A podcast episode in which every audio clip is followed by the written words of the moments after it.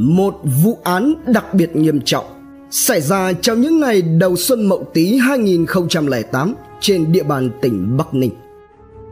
Một bà trùm nhan sắc, nanh nọc với sự ảo tưởng bản thân đã tạo ra trò thanh toán không khác gì với xã hội đen, mafia trong phim ảnh khi mà tuổi đời còn rất trẻ.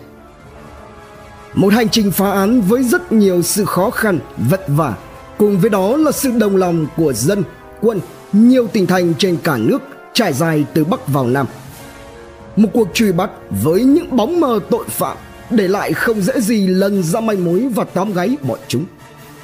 Những bản án thích đáng đã được tuyên.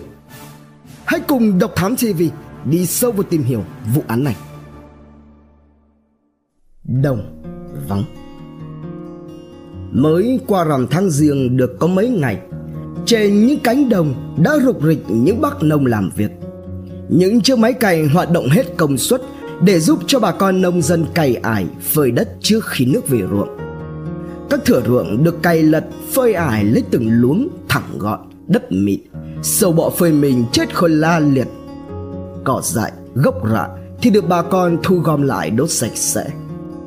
Cũng vào những khoảng thời gian nô nức ngày đầu xuân ấy năm 2008, thôn Thành Dền, xã Đào Viên, huyện Quế Võ, tỉnh Bắc Ninh đã từng đón nhận một tin không vui dậy sóng cả một vùng quê thành bình bấy lâu nay.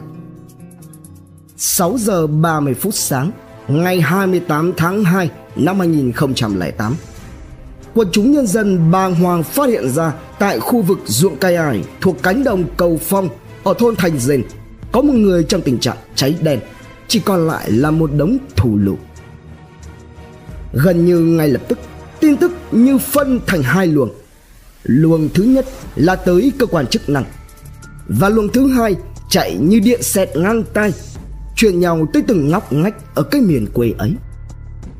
Cũng như đồng thời, khi mà vụ việc được báo tới cơ quan công an địa phương thì người dân đã kéo đến hiện trường mỗi lúc một đông hơn từ đây bao lời đồn đoán theo dệt về một vụ trả thù tinh hoặc thanh toán giang hồ chẳng mấy chốc đã khiến cho cả một vùng trở nên ồn ào phức tạp. Nhiều gia đình có con cái hay đi chơi xa vô cùng lo lắng. Không biết liệu cái người đen thui ấy có phải là con cháu của nhà mình hay không? Họ xót xa cho cái người xấu số ấy bao nhiêu thì lại căm phẫn gấp nhiều lần bấy nhiêu bất cứ kẻ nào đã làm ra chuyện như vậy.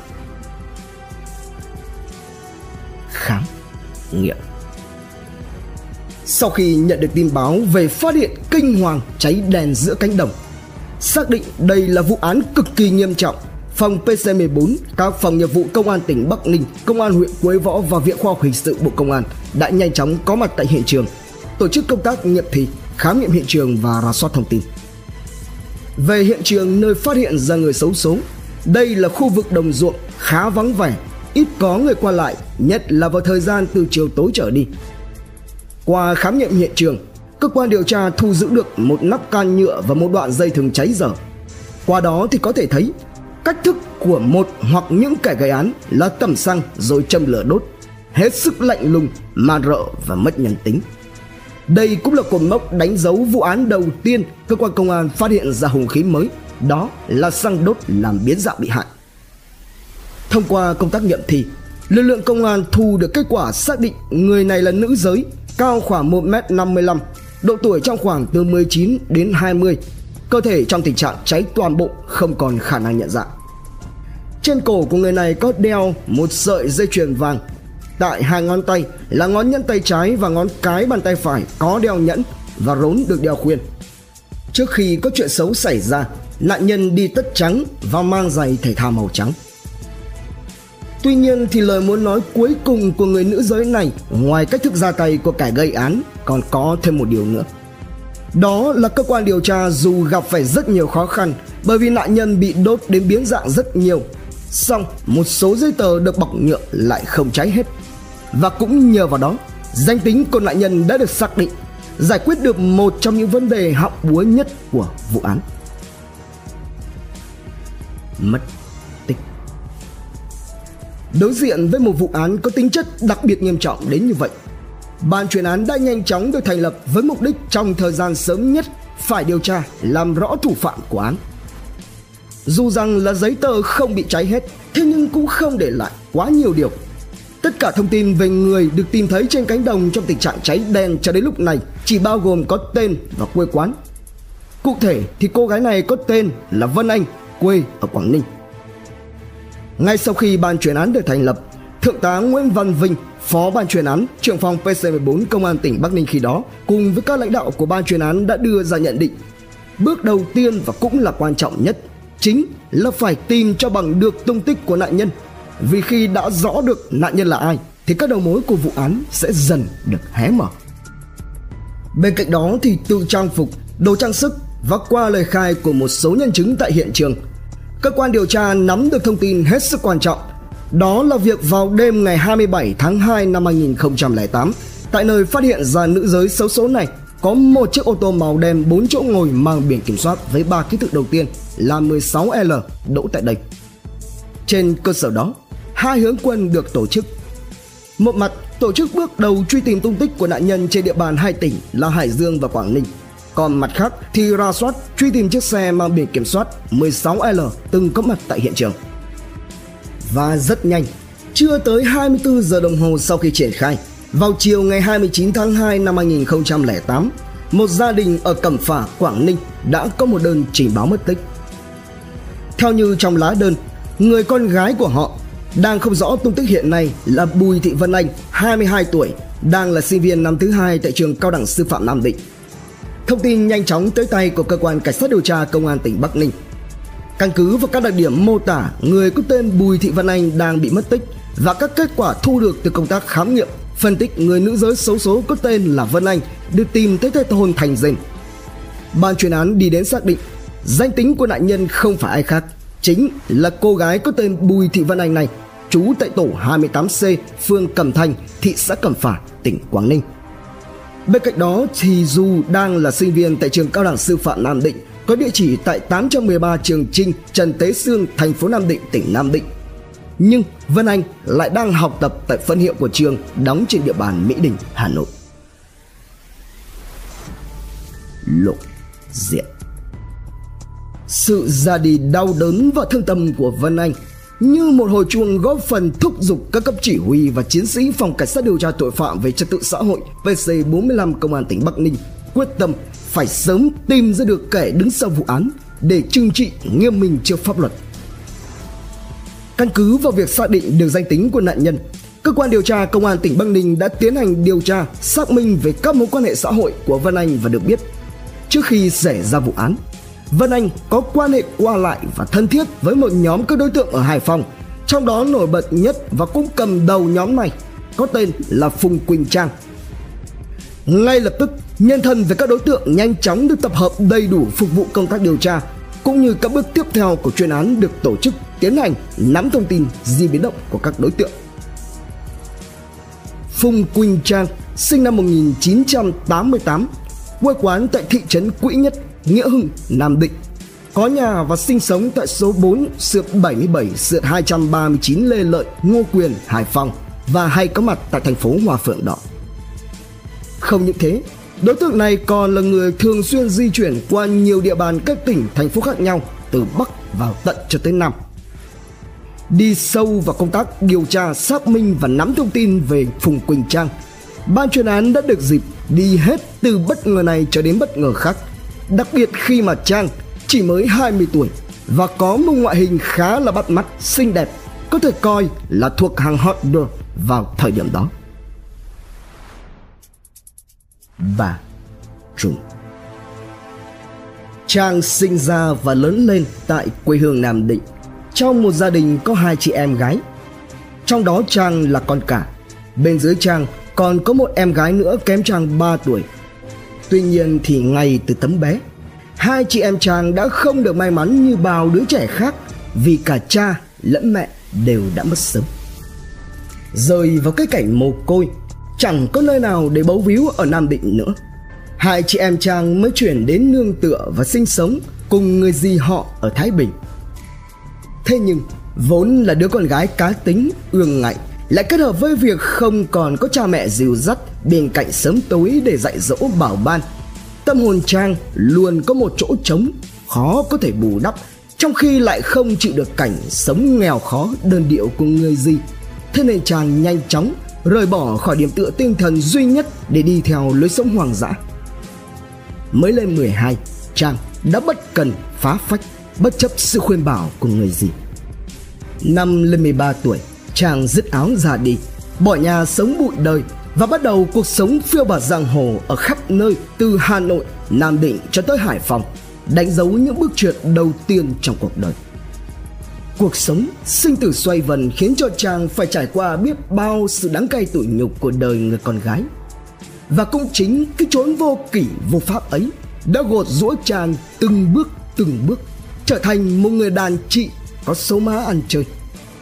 Thoạt đầu, chàng lang thang sang đất Nam Định, sau đó thì dạt về đất cảng Hải Phòng, rồi nhập cuộc cùng với đám ma cô giật dẹo, chơi bời như là muốn hủy diệt cái cuộc đời. Năm 16 tuổi, nhận ra mình có lợi thế về nhan sắc ưa nhìn và gương mặt trong sáng thánh thiện. Chàng đã biết sử dụng những vốn tự có của bản thân để đi mồi chài đàn ông. Đối tượng của chàng là những người đàn ông trung niên thèm của lạ lại giàu có và sẵn sàng chi ra những khoản tình phí cách xù tốn kém. Ban đầu, đó chỉ là những vị đại gia thường thường ở bậc trung, nhưng sau dần, Phùng Quỳnh Trang chỉ đi lại với những vị đại gia cỡ bự ở nơi đất cảng.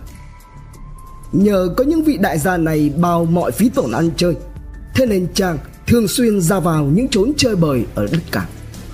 Qua những lần bể dâu và lần là đó, Trang mới bắt quen và cặp được với một anh bồ người nước ngoài mà Trang hay gọi đó là người yêu Tây của mình, vốn là một vị chuyên gia dầu khí đến Việt Nam công tác để được các anh bồ Tây đó bao bọc cùng phụng. Cặp kè với anh Tây, Trang có được tiền. Thế là những cái thói ăn chơi và cuồng mua sắm của chàng lại càng được thể phát huy. Chàng nổi tiếng là trưng diện xe xua, chuyên dùng hàng hiệu và thay xe như thay quần áo. Tủ quần áo của chàng lúc nào cũng có tới hàng trăm bộ quần áo đắt tiền và rồi thì hàng trăm đôi giày dép hợp mốt đủ loại. Hàng đêm, chàng cắm chốt trên các sàn nhảy để được thỏa sức mà hai ba mà bay cao lắc lư cùng với đám bạn ngợ của mình. Và vì cũng chẳng phải là đồng tiền mồ hôi nước mắt do chính bản thân kiếm được Thế nên chàng lại càng tha hồ phung phí vùng vậy Hễ hôm nào mà chàng lên sàn là y rằng bữa hôm đó các bạn của chàng lại được bao tiền ăn chơi, hút sách. Dần dà, thu nhận vào trong tay mình hàng tá đàn em. Thậm chí có không ít lần Trang bỏ ra tới cả nắm tiền chỉ để thuê nguyên lấy một quán bar, một vũ trường nào đó cho cả đám đàn em thỏa mãn giật, uống, đàn đúng tới hết đêm. Và cũng kể từ khi đắm mình trong những cuộc chơi thác loạn ấy, Trang mới đâm ra không bỏ được thuốc lá và bập vào lắp chính thức trở thành một con ghiền nặng đô. Rồi khi không có việc làm tử tế, lại có sẵn mối quan hệ với các đầu nậu, chàng bắt đầu tham lam hơn với mục đích không còn cần phải ngửa tay xin tiền các vị đại gia hay đi nằm ngửa để kiếm miếng ăn. Chàng quyết chí phải tự làm ra tiền phục vụ cho cuộc đời tự hủy của mình. Thế là chàng bắt đầu tham gia vào đường dây mua bán phía bên kia biên giới. Mới đầu, chàng móc nối và trở thành một trong những đại lý cung thuốc ở Hải Phòng. Dần dần, việc làm ăn buôn bán từ Trung về tới Hà Nội Hải Phòng rồi vào đến tận thành phố Hồ Chí Minh ngày càng thuận lợi khiến cho chàng càng dấn sâu vào con đường tội lỗi. Chẳng thế mà tới năm 18 tuổi, Trang đã trở thành một bà trùm tại Hải Phòng, Hà Nội, cầm đầu cả một đường dây cung cấp đồ lắc lư hay còn gọi là ecstasy, có tên khoa học là methylene methamphetamine hay viết tắt là MDMA. Cũng nhờ vào đó, với vỏ bọc nhan sắc, đi xe tay ga đời mới, xài điện thoại di động cao cấp, tiền thì vã như nước, Trang chính là mẫu người mà không ít chàng trai ham thích theo đuổi vào thời điểm đó. Song hành cùng bề nổi thì trong cái giới hoạt động ngầm phi pháp, Trang được biết đến với những cái tên như là Trang Đại Gia, Trang Trắng hay Trang sảnh Điệu bởi vì cách ăn chơi khác người nổi bật của thị. Thế nhưng trên tất cả, Trang vẫn luôn cô đơn sau những cuộc chơi. Vì chuyên gia dầu khí kia không thể đem lại cho Trang sự hạnh phúc trọn vẹn hơn nữa thì với đặc thù công việc, Vị ấy lại thường xuyên vào Nam ra Bắc bận rộn liên hồi Cũng chính vì thế Khi mà trang có hàng loạt cậu quý tử ăn chơi Tình nguyện theo chân Thì chàng vẫn chưa có lấy một cuộc tình nào là đúng nghĩa Thuần theo cái sự thổn thức và rung động của con tim Tất cả chỉ là mưu mô và tính toán Đầm bọn Đối tượng tiếp theo lộ diện với bàn chuyên án sau Phùng Quỳnh Trang là Nguyễn Trọng Hiếu, sinh năm 1983, trú tại Niệm Nghĩa, Lê Trân, Hải Phòng, hành nghề tài xế taxi cho hãng xe taxi Trung Kiên. Hiếu là một đối tượng có trình độ học vấn thấp. Khi bố mẹ ly hôn thì cũng là lúc mà Hiếu bỏ ngang việc học, ra đời kiếm sống. Bên cạnh đó thì còn có hai đối tượng khác chơi cùng nhóm đàn đúng, đú đởn và tự hủy của Trang, Hiếu cũng nổi lên lộ diện. Giữa năm 2007, trái tim Trang rộn ràng và biết yêu khi Trang gặp Nguyễn Trọng Hiếu. Bắt quen với nhau từ quốc xe Hiếu đưa Trang lên sàn. Thấy Hiếu có vẻ hiền lành, sáng sủa lại chịu nghe lời, thế nên chàng mới hào phóng thưởng cho thêm tiền. Từ mối quan hệ xoay quanh cái chuyện tiền nong và những quốc xe tự hủy đó mà Trang và Hiếu có thêm tình cảm yêu đương. Thế là ngoài các anh bồ ngoại làm chuyên gia dầu khí trang mới sắm thêm cho mình một anh bồ nội hết sức trung thành đưa người đẹp cùng phụng, chu cấp tới tận răng và cho làm tài xế riêng hiếu sẵn sàng cầm lái cho những chuyến hàng đường dài của trang đi buôn phi pháp như đi chợ từ hải phòng. Trang lên lạng sơn lấy hàng, rồi quay ngược trở lại về hà nội, hải phòng để tiêu thụ. Mỗi chuyến đi, trị giá lên tới cả hàng trăm triệu đồng, thậm chí còn có chuyến tới cả nửa tỷ bạc là một số tiền lớn vào thời điểm đó. Dần già thì đến đầu năm 2008 Trang móc nối với cô sinh viên trẻ đẹp Bùi Thị Vân Anh để mở rộng thị trường và công việc làm ăn của mình. Trang bắt quen với Vân Anh từ trước khi mở lời hợp tác, từ những cuộc chơi thâu đêm suốt sáng và cũng từ đây Vân Anh được biết đến và thường xuyên có quan hệ qua lại giao du với nhóm của Trang Hiếu. Ngoài Nguyễn Trọng Hiếu và những tay chân sai bảo ra thì Trang còn chịu khó đi thu nạp cho mình vô số các đệ tử ăn chơi có đẳng cấp khác. Trong đó thì phải kể đến là Khúc Ngọc Hiệp sinh năm 1986 trú tại phường Đồng Quốc Bình và Trần Đức Thủy sinh năm 1981 trú tại phường Đông Khê đều thuộc quận Ngô Quyền, thành phố Hải Phòng. Đây cũng chính là hai đối tượng nghi vấn nổi lên hơn cả với nhiều sự bất minh về hành tung trong đám bạn của Trang chơi cùng Vân Anh. Những tên này đều thuộc vào hàng giặt dẹo chơi bời có tiếng ở nơi đất cảng. Mỗi lần mà chúng đi tự hủy ở bất cứ nơi đâu, hễ cứ gặp Trang là chúng lại được bao sân một cách trọn gói. Thế nên dần dà trở nên lệ thuộc và lời mà Trang nói như là mệnh lệnh. Bọn chúng đều nghe và làm theo răm rắp. Cũng chính vì có được những tên này mà Trang lại càng ngày càng ảo tưởng với bản thân mình. Càng ngày càng cho rằng mình thực sự quan trọng và có tầm ảnh hưởng tới những người xung quanh. Do đó mà trang lại càng nanh nọc, côn đồ và sai khiến đàn em làm tất cả những việc mà mình muốn. Theo sóng, nhận định đây đều là các đối tượng hết sức phức tạp Đại tá Đỗ Tá Hảo, Giám đốc Công an tỉnh và Phó Giám đốc Nguyễn Kiên, Thủ trưởng Cơ quan Cảnh sát điều tra Công an tỉnh Bắc Ninh khi đó đã chỉ đạo phòng PC14 trực tiếp thụ lý điều tra. Ban chuyên án tập trung đầu tư về mặt con người, có lúc lên tới cả hàng trăm cán bộ chiến sĩ tung quân đi khắp các ngã để truy tìm được dấu vết của các đối tượng. Bên cạnh đó thì các phương tiện được huy động một cách tối đa và các biện pháp kỹ thuật nghiệp vụ đều được sử dụng đồng bộ, không bỏ sót dù chỉ là một chi tiết manh mối nhỏ nhất. Đối với chuyên án này, thật khó để có thể nói được hết những sự vất vả của lực lượng công an tỉnh Bắc Ninh nói riêng và sự phối hợp giúp đỡ nhiệt tình của lực lượng công an cả nước nói chung. Hàng loạt mũi trinh sát được tổ chức. Mũi trinh sát thứ nhất do Trung tá Phạm Văn Lương, Phó trưởng phòng PC14 khi đó chỉ huy đã về Hải Phòng để xác minh, làm rõ và truy bắt đối tượng tại nơi cư trú. Mũi thứ hai do Thượng tá Nguyễn Văn Quang, Phó trưởng phòng khi đó chỉ huy truy bắt đối tượng tại địa bàn hai tỉnh Nam Định và Thái Bình Mũi thứ ba do Trung tá Nguyễn Khắc Huy chỉ huy tiến hành xác minh các đối tượng tại Hà Nội và Quảng Ninh. Và rồi, quyết tâm của các trinh sát đã được đền đáp khi vào một ngày cuối tháng 2, tổ điều tra nhận được thông tin quan trọng từ một cơ quan chức năng rằng có khả năng đối tượng đang có mặt tại Hải Phòng. Nhưng khi các anh đến nơi thì dấu hiệu cho thấy đối tượng đã đi Thái Bình. Tức tốc đến Thái Bình thì lại một lần nữa đối tượng đã đi khỏi. Địa điểm tiếp theo được báo cáo đó là địa bàn tỉnh Nam Định. Tiếp tục, qua quá trình điều tra, ban chuyên án lại phát hiện Gia Trang và Hiếu đã bỏ trốn vào Sâm Sơn Thanh Hóa. Lập tức, Thượng tá Nguyễn Văn Vinh, trưởng phòng PC14 khi đó đã tập hợp các mũi từ Nam Định, Hải Phòng, Thái Bình, Quảng Ninh để về Sâm Sơn Thanh Hóa quay bắt đối tượng. Thế nhưng khi đến nơi thì các đối tượng đã cao chạy xa bay. Việc dò tìm tung tích các đối tượng diễn ra liên tục và quyết liệt như chơi trò chơi trốn tìm mà các trinh sát thường chậm chân vì thông tin từ cơ quan chức năng phối hợp không thể đến sớm hơn thế nên bọn tội phạm liên tục mất dấu.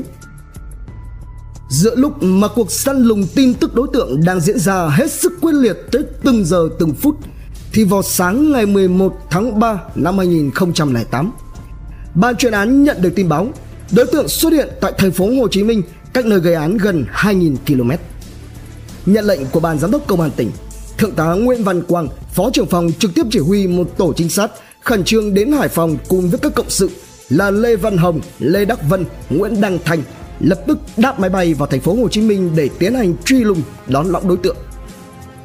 Tại đây, được sự chỉ đạo của Cục Cảnh sát điều tra tội phạm về trật tự xã hội phía Nam C14B Bộ Công an và phòng PC14 Công an thành phố Hồ Chí Minh cùng với công an các quận đã tiến hành ra soát để truy bắt các đối tượng.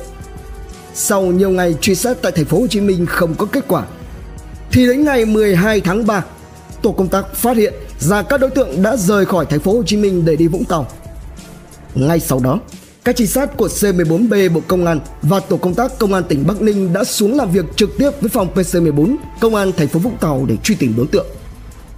Tiếp tục, tổ trinh sát PC45 Bắc Ninh lại nhận được một tin báo đối tượng xuất hiện ở khu vực miền Tây cách thành phố Hồ Chí Minh trên 200 km.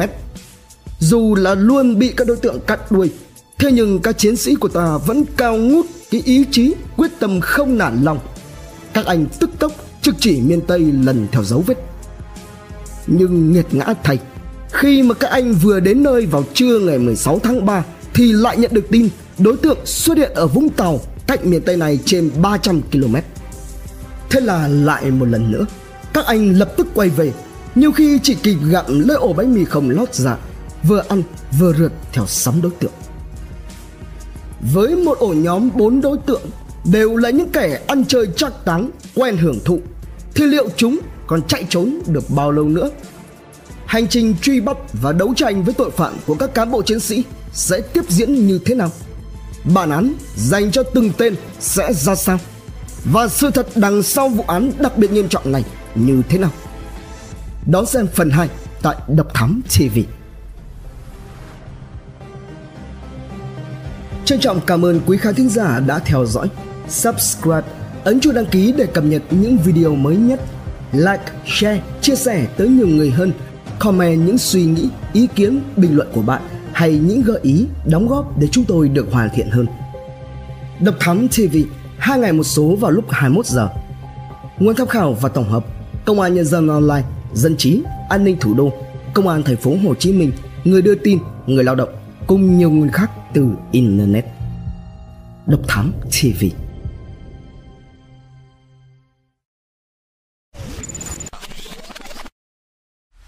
Theo dõi những nội dung vô cùng hữu ích và thú vị trên YouTube qua hệ thống kênh của Passion Studio.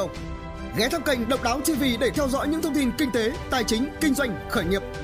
Đến với Độc Lạ TV để khám phá những câu chuyện độc đáo và kỳ lạ khám phá những vụ án kinh điển và bí ẩn, cập nhật tin tức an ninh nóng hổi cùng Độc Thám TV hay tìm hiểu về lịch sử Việt Nam qua Bí ẩn sự Việt cùng nhiều kênh YouTube bổ ích khác đang được xây dựng và hoàn thiện mỗi ngày. Fashion Studio mang đến những giá trị thiết thực